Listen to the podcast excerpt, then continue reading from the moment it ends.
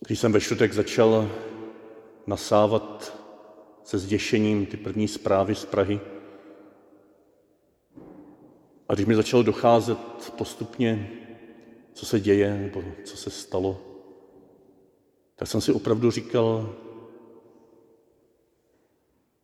že nejsem schopen slavit Vánoce.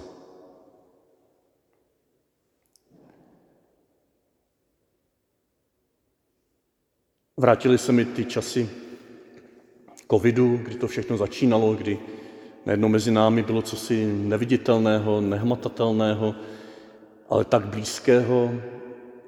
A my jsme tušili, a biskup Tomáš to tehdy psal i v pastickém listě, že nás nejenom tady, ale v celém světě čeká něco, co, co změní styl života, co změní víc, než si dokážeme, nebo tehdy jsme si dokázali představit. A ono to změnilo.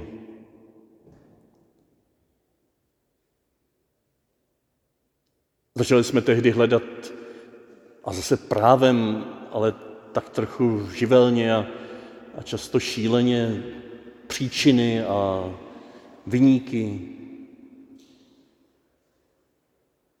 Rozhádali jsme se, spíše než abychom se spojili. A když to bylo tak blízko mezi náma, tak ale nějaké ty příčiny a viníci, pokud nějací byli, tak byli tak vzdálení časově, lokálně.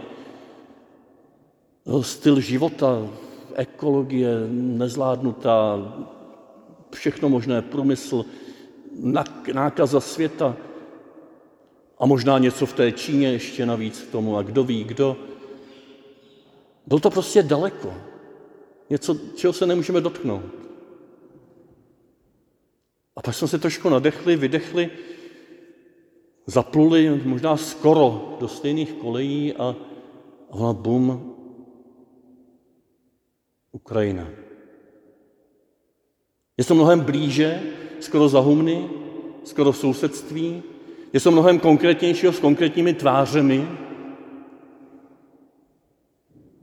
s konkrétními zločinci. Ten šok byl o to větší. Tohle to se může stát v Evropě? Ale zase jsme slavili Vánoce. Za toho covidu jsme to slavili tak, jak se dalo.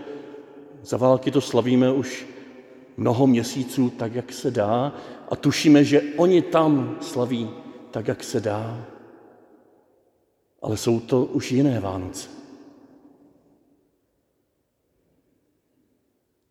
A když už, už jsme čekali, že by to mohlo skončit, že by se to mohlo nějak vyřešit, tak další rána. Palestina, Izrael, Gaza. Něco, co tam zrálo leta, ale co nikdo asi nečekal, že v takovéhle absurdní podobě to vyvře a vybuchne.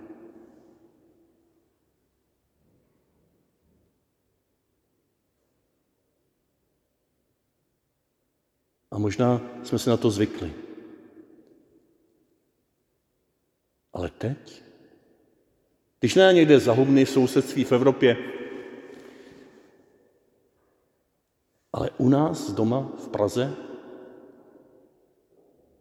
se lidi střílí, zabíjí, absurdně nesmyslně. Jak slavit Vánoce? Protože této atmosféry strachu, že se něco blíží a my nevíme, co s tím, že se nám to vymyká z rukou,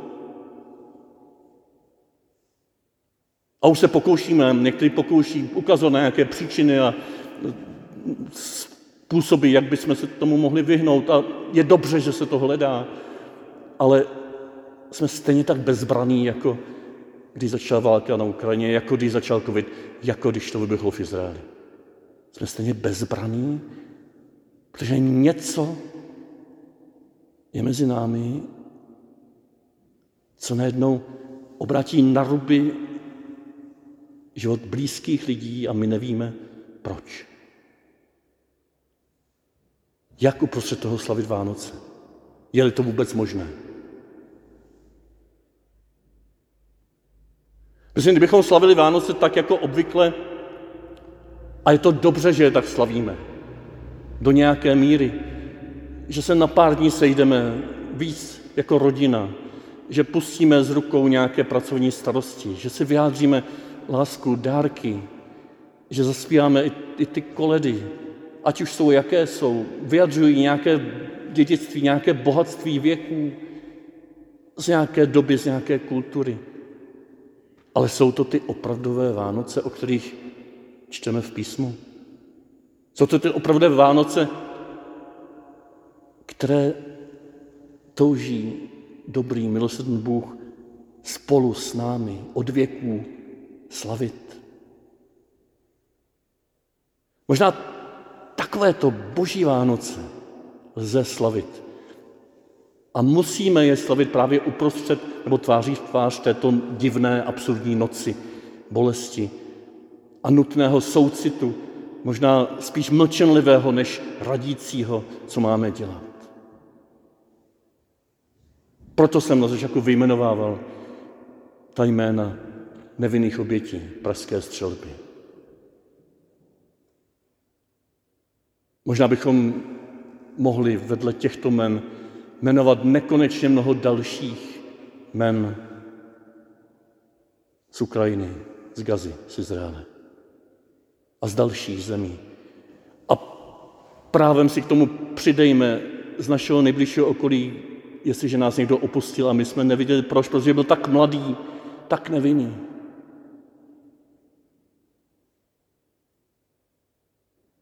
Uprostřed téhle bezbranosti myslím, že můžeme slavit ty pravé Vánoce. Ty pravé Vánoce, o kterých v tom dnešním kratičké evangeliu je zmínka ne ani tak o těch pastýřích. Pro mě ty pastýři jsou spíš obrazem těch běžných Vánoc. Těch Vánoc, kdy něco slyšíme, jdeme se podívat, vyprávíme o tom, lidé se diví, zpíváme chvilku veselé písničky a pak zase se vracíme ke svým stádům. To jsou ty běžné Vánoce a jsou dobré, protože se nadechneme, abychom mohli žít dál. Nebo se klopítat životem dál. A věřím, že skrze tyto pastýřské Vánoce nás ta, ta postava, která je uprostřed pastýřů zmíněná dnešní evangelium, tak nás zve ještě k jiným Vánocům, k těm božím. Slyšeli jsme, že pastýři slyšeli, podívali se tomu, co jim pastýři, nebo ostatní všichni, co to slyšeli, se podívali tomu, co pastýři vyprávěli a Maria to všechno uchovávala srdci a rozvažovala o tom. Možná ten první postoj pravých Vánoc je slyšet, vidět a ne hned běžet se dívat a posuzovat a hledat příčiny a řešit následky. To je potřeba, ale zároveň s tím, možná to první je na chvilku zůstat sedět, stát, ležet bez zbraně, uchovávat toto všechno ve svém srdci a vnímat, co se v nás děje. Přiznat si svůj šok, přiznat si svoji naštvanost, přiznat si svoji bezbranost, přiznat si svoji lítost, soucit, přiznat si svoji touhu být součástí toho světa, který toto nedovolí, nebo ve kterém takovéto situace nemůžou tak běžně nastat. A tuto touhu nechat postupně tváří v tvář dalším situacím, které budou nastávat, dozrávat tak, jako to nechala dozrávat Maria. Když Maria, když rozvažovala o tom, co slyšela a viděla, Maria, když rozvažovala o tom, když chovala malé děťátko Ježíše ve svém náručí, tak se musela třást obavami. To nebyly nějaké romantické první Vánoce v Betlémě. To byla pěkná drsňárna. Ona se právě třásla strachem o život toho křehkého života, který přivedla na svět. V zimě, někde tam ve chlívu. Ona se třásla obavou o jeho život, když tam Herodes začal nechat zabíjet tříleté kluky v Betlémě. Ona se třásla obavou, když museli prchat do Egypta s Josefem, jako bezdomovci, jako uprchlíci, jako migranti. Ona se třásla obavou, jako dnešní mnozí lidé se třesou obavou o svůj vlastní život a o život své rodiny. Ona se třásla obavou, když se vraceli zpátky a šli do nejistoty, i když Herodes už zemřel, ale nebyli si jistí, co je tam čeká. Ona se třásla obavou, když nesla Ježíše do chrámu a slyšela od starce Simona, i tou duší pronikne meč. Co to bude? Co jí to prorokuje ten stařec, plný ducha? Ona se třásla obavou, když nemohla tři dny najít svého 12-letého kluka, který si jí zatoulal někde na pouti v Jeruzalémě. A nemohli ho najít. Ona se třásla obavou, když její dospělák se vydal jako potulný kazatel do pouště a shromažďoval kolem sebe nějaký učetníky podivný. Ona se třásla obavou, co to vyvolá v Římanech. Ona se třásla obavou, když se k němu chtěla přiblížit a on byl obklopený těmi nejbližšími a říkal, ne, ne, mami, ty počkej, teď jsou tyto mý bratři a sestry a má máma a to jsou ti mi nejbližší. Ty teď nepotřebuješ mou přítomnost. Ona se třásla obavou, když stála pod křížem spolu s pár posledními věrnými ženami a tím učedníkem, kterého Ježíš miloval. A už nejenom obavou, ale šokem, že to křehké nevinátko v Betlemě narozené zůstalo mrtvé na kříži. A byl jí, bylo jí dáno do, do náruče jeho mrtvé tělo. Jako před 30 lety držel v náruči toho drobečka, který se klubal na svět s takovou živostí, s takovou důvěrou. To jsou Vánoce. Toto je všechno v Betlémě už vtisnuté. O tom vypráví i legendy, které takovým lidovým, něžným jazykem mluví o tom, že už malý Ježíšek se pokládal na kříž v tátově tesařské dílně, na dvě břevna ve tvaru kříže. Jakoby lidově, něžně se vyjadřovalo to, co ten stařec Simon prorokoval v chrámě. A toto jsou Vánoce, které zvou jako Maria toto všechno, tuto všechno obavu naší vlastní, našich blizních a částečně i našeho světa odvážně uchovávat ve svém srdci a jako Maria se ptát na to tež, na co se ptala před devíti měsíci. V Nazaretě při početí. Jak se to může stát? Jak se může stát ten zázrak, který je v lidských očích nemožný, abych se stala mámou, když nežiji s mužem?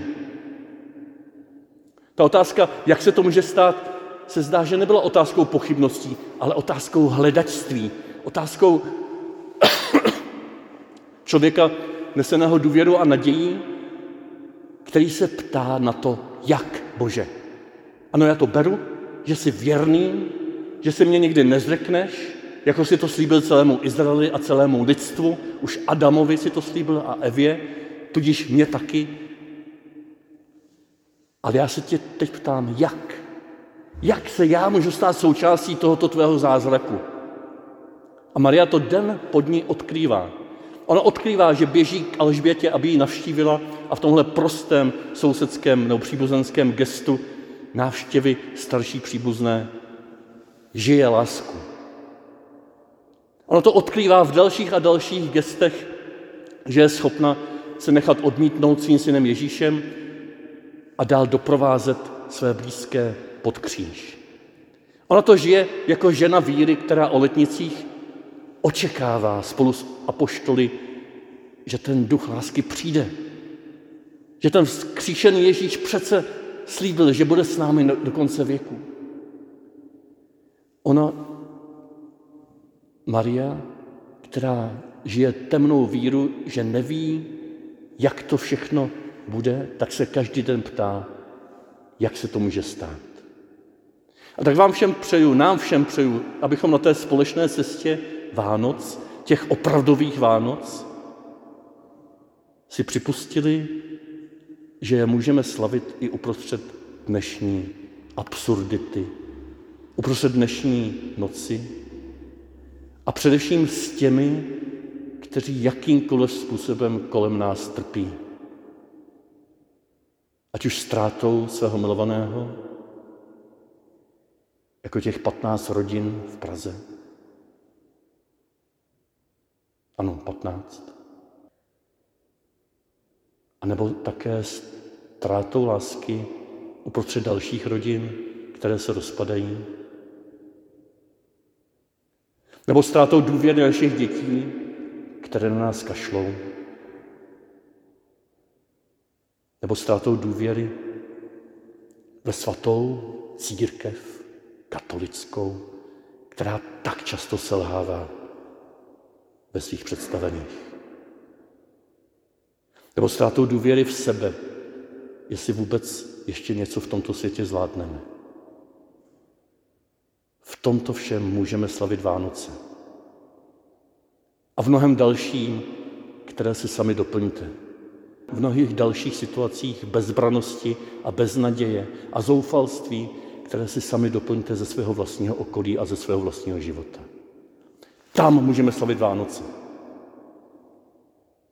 Vánoce jako boží výkřik do Betléma. Podívej se, člověče, já, stvořitel celého vesmíru, jsem nezůstal netečný, jsem součástí tvého křehkého, zranitelného, smrtelného světa.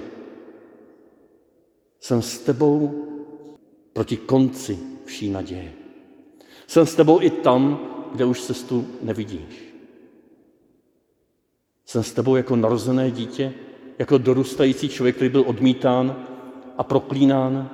Jsem s tebou jako Ježíš, který se blíží ke kříži a v bezbrnosti se na něj pokládá z lásky a pro lásku, aby ti řekl, že to Bůh s tebou nikdy, nikdy, ale vůbec nikdy nevzdá. Nikdy se tě nezřekne. A prosí tě, aby si svým slavením Vánoc se ptal, ptala, jak se to může stát.